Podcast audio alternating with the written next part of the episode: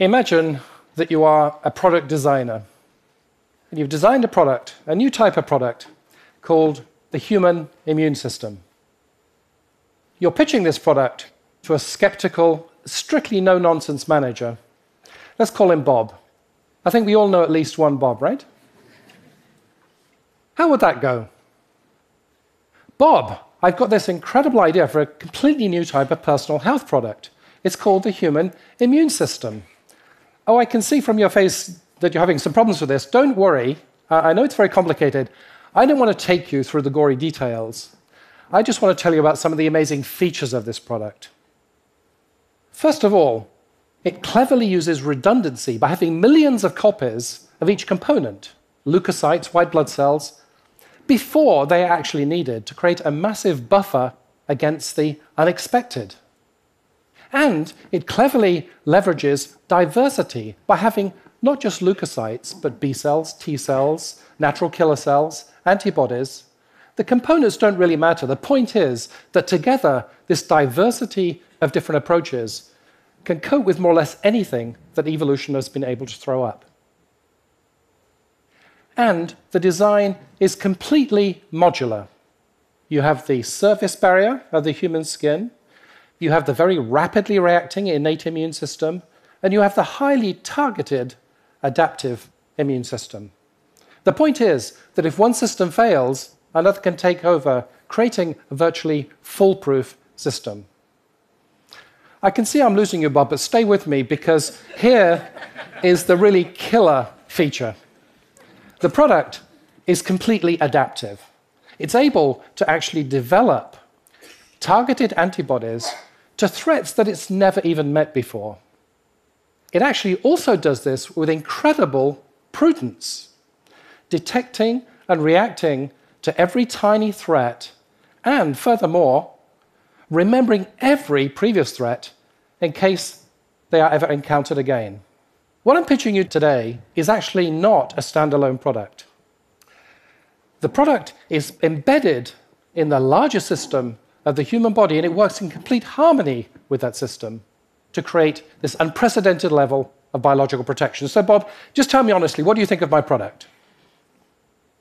And Bob may say something like, I sincerely appreciate the effort and passion that has gone into your presentation, blah, blah, blah. But honestly, it's total nonsense. you seem to be saying that the key selling points of your product are that it is inefficient and complex. Didn't they teach you 80 20? And furthermore, you're saying that this product is siloed, it overreacts, it makes things up as it goes along, and it's actually designed for somebody else's benefit. I'm sorry to break it to you, but I don't think this one is a winner. Um, if we went with Bob's philosophy, I think we'd actually end up with a more efficient immune system. And efficiency is always important in the short term. Less complex, more efficient, more bang for the buck. Who could say no to that?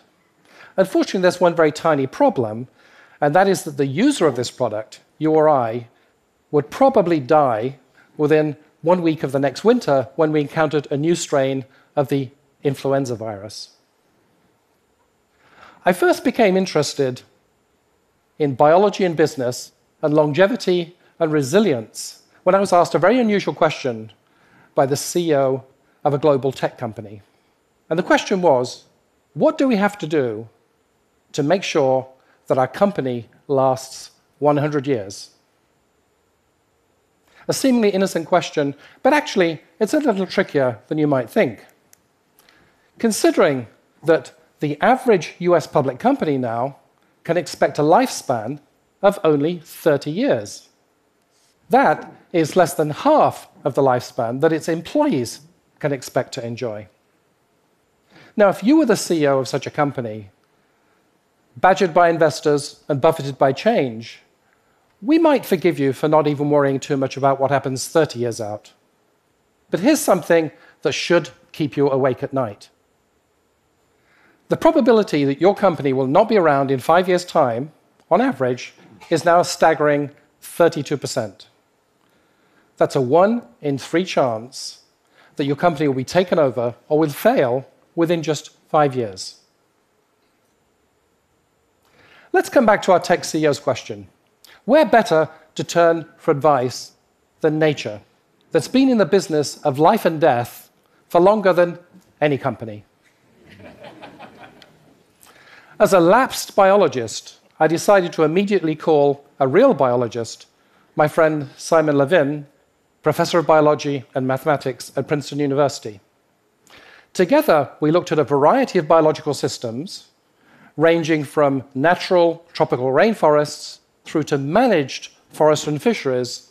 And we asked ourselves the question what makes these systems resilient and enduring? And what we found was that the same six principles that we saw underpinning the miracle of the human immune system actually cropped up again and again, from redundancy through to embeddedness. In fact, we saw these principles not only in biologically enduring systems, we also found them being very characteristic of long lived social systems, like the Roman Empire and the Catholic Church, believe it or not. We also went on to look at business and found that these very same properties also characterize businesses that were resilient and long lived, and we noted their absence from ones which were short lived. Let's first take a look at what happens when the corporate immune system collapses. This beautiful building is part of the Shitennoji temple complex in Osaka, Japan. In fact, it's one of the oldest temples in Japan. It was built by a Korean artisan because at the time, Japan was not yet building temples. And this Korean artisan went on to found a temple building company. Amazingly, his company, Kongo Gumi, was still around 1,480 years later. In fact, it became the oldest continuously operating company in the world. So, how is Kongo Gumi doing today? Not too well, I'm afraid. It borrowed very heavily during the bubble period of the Japanese economy to invest in real estate. And when the bubble burst, it couldn't refinance its loans. The company failed, and it was taken over by a major construction company. Tragically, after 40 generations of very careful stewardship by the Kongo family, Kongo Gumi succumbed to a spectacular lapse in the ability to apply the principle of prudence. Speaking of company failures, we're all familiar with the failure of Kodak, the company that declared bankruptcy in January 2012. Much more interesting, however, is the question why did Fujifilm, same product, same pressures from digital technology, same time, why was Fujifilm able to survive and flourish? Fujifilm used its capabilities in chemistry and material science and in optics to diversify into a number of areas, ranging from cosmetics to pharmaceuticals to medical systems to biomaterials. Now, some of these diversification attempts failed, but in aggregate, it was able to adapt its portfolio sufficiently to survive and flourish. As the CEO, Mr. Komori, put it, the strategy succeeded because it had more pockets and drawers than the rivals. He meant, of course, that they were able to create more options than the rivals. Fujifilm survived because it applied the principles of prudence, diversity, and adaptation. A catastrophic factory fire, like the one we see here, completely wiped out in one evening the only plant which supplied Toyota with valves for car braking systems. The ultimate test of resilience. Car production ground to a screeching halt. How was it then that Toyota was able to recover car production can you imagine how long it took? Just five days from having no braking valves to complete recovery in five days. How was this possible? Toyota managed its network of suppliers in such a collaborative manner that it could work very quickly and smoothly with suppliers to repurpose production fill the missing braking valve capacity, and have car production come online again. Toyota applied the principles of modularity of its supply network, embeddedness in an integrated system, and the functional redundancy to be able to repurpose smoothly existing capacity.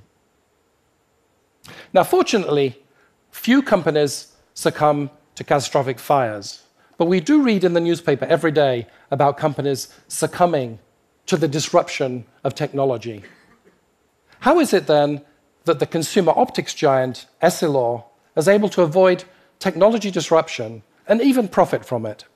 And yes, technology disruption is not only a big deal in software and electronics. Essilor carefully scans the competitive environment for potentially disruptive technologies. It acquires those technologies very early, before they've become expensive or competitors have mobilized around them. And it then develops those technologies itself, even at the risk of failure or the risk of self disruption. Essilor stays ahead of its game, has delivered spectacular performance for over 40 years by using the principles of prudence and adaptation. Okay, if these principles are so powerful, you might be thinking, why are they not commonplace in business? Why do we not use these words every day? Well, change has to first start in the mind. If we think back to our pitch to Bob, in order to apply the principles that underpin the miracle of the human immune system, we first need to think differently about business. Now, typically, when we think about business, we use what I call mechanical thinking. We set goals, we analyze problems, we construct and we adhere to plans, and more than anything else, we stress efficiency and short term performance. And don't get me wrong, this is a splendidly practical and effective way of addressing relatively simple challenges in relatively stable environments. It's the way that Bob, and probably many of us, myself included, process most business problems we're faced with every day. In fact, it was a pretty good mental model for business overall until about the mid 1980s when the conjunction of globalization and a revolution in technology and telecommunications made business far more dynamic and unpredictable. But what about those more dynamic and unpredictable situations that we now increasingly face? I think, in addition to the mechanical thinking, we now need to master the art of biological thinking as embodied by our six principles. In other words, we need to think more modestly and subtly about when and how we can shape rather than control unpredictable and complex situations. It's a little like the difference between throwing a ball and releasing a bird. The ball would head in a straight line, probably towards the intended target, and a bird certainly would not. So, what do you think? Sounds a little impractical, a little theoretical perhaps? Not at all. Every small entrepreneurial company naturally thinks and acts biologically. Why? Because it lacks the resources to shape its environment through brute force. It lacks the scale to buffer change. And it's constantly thinking about the tough odds for a startup to survive. Now, the irony is, of course, that every large company started off as a small entrepreneurial company, but along the way somewhere, many have lost this ability to think and act biologically. They need to rejuvenate their ability to think biologically in order to survive and thrive in today's environment. So let's not just think about short term performance. Every company I know spends plenty of time thinking about the central question of strategy how good is our competitive game? In addition, let's also consider the second, more biological and equally important question how long will that game last? Thank you very much.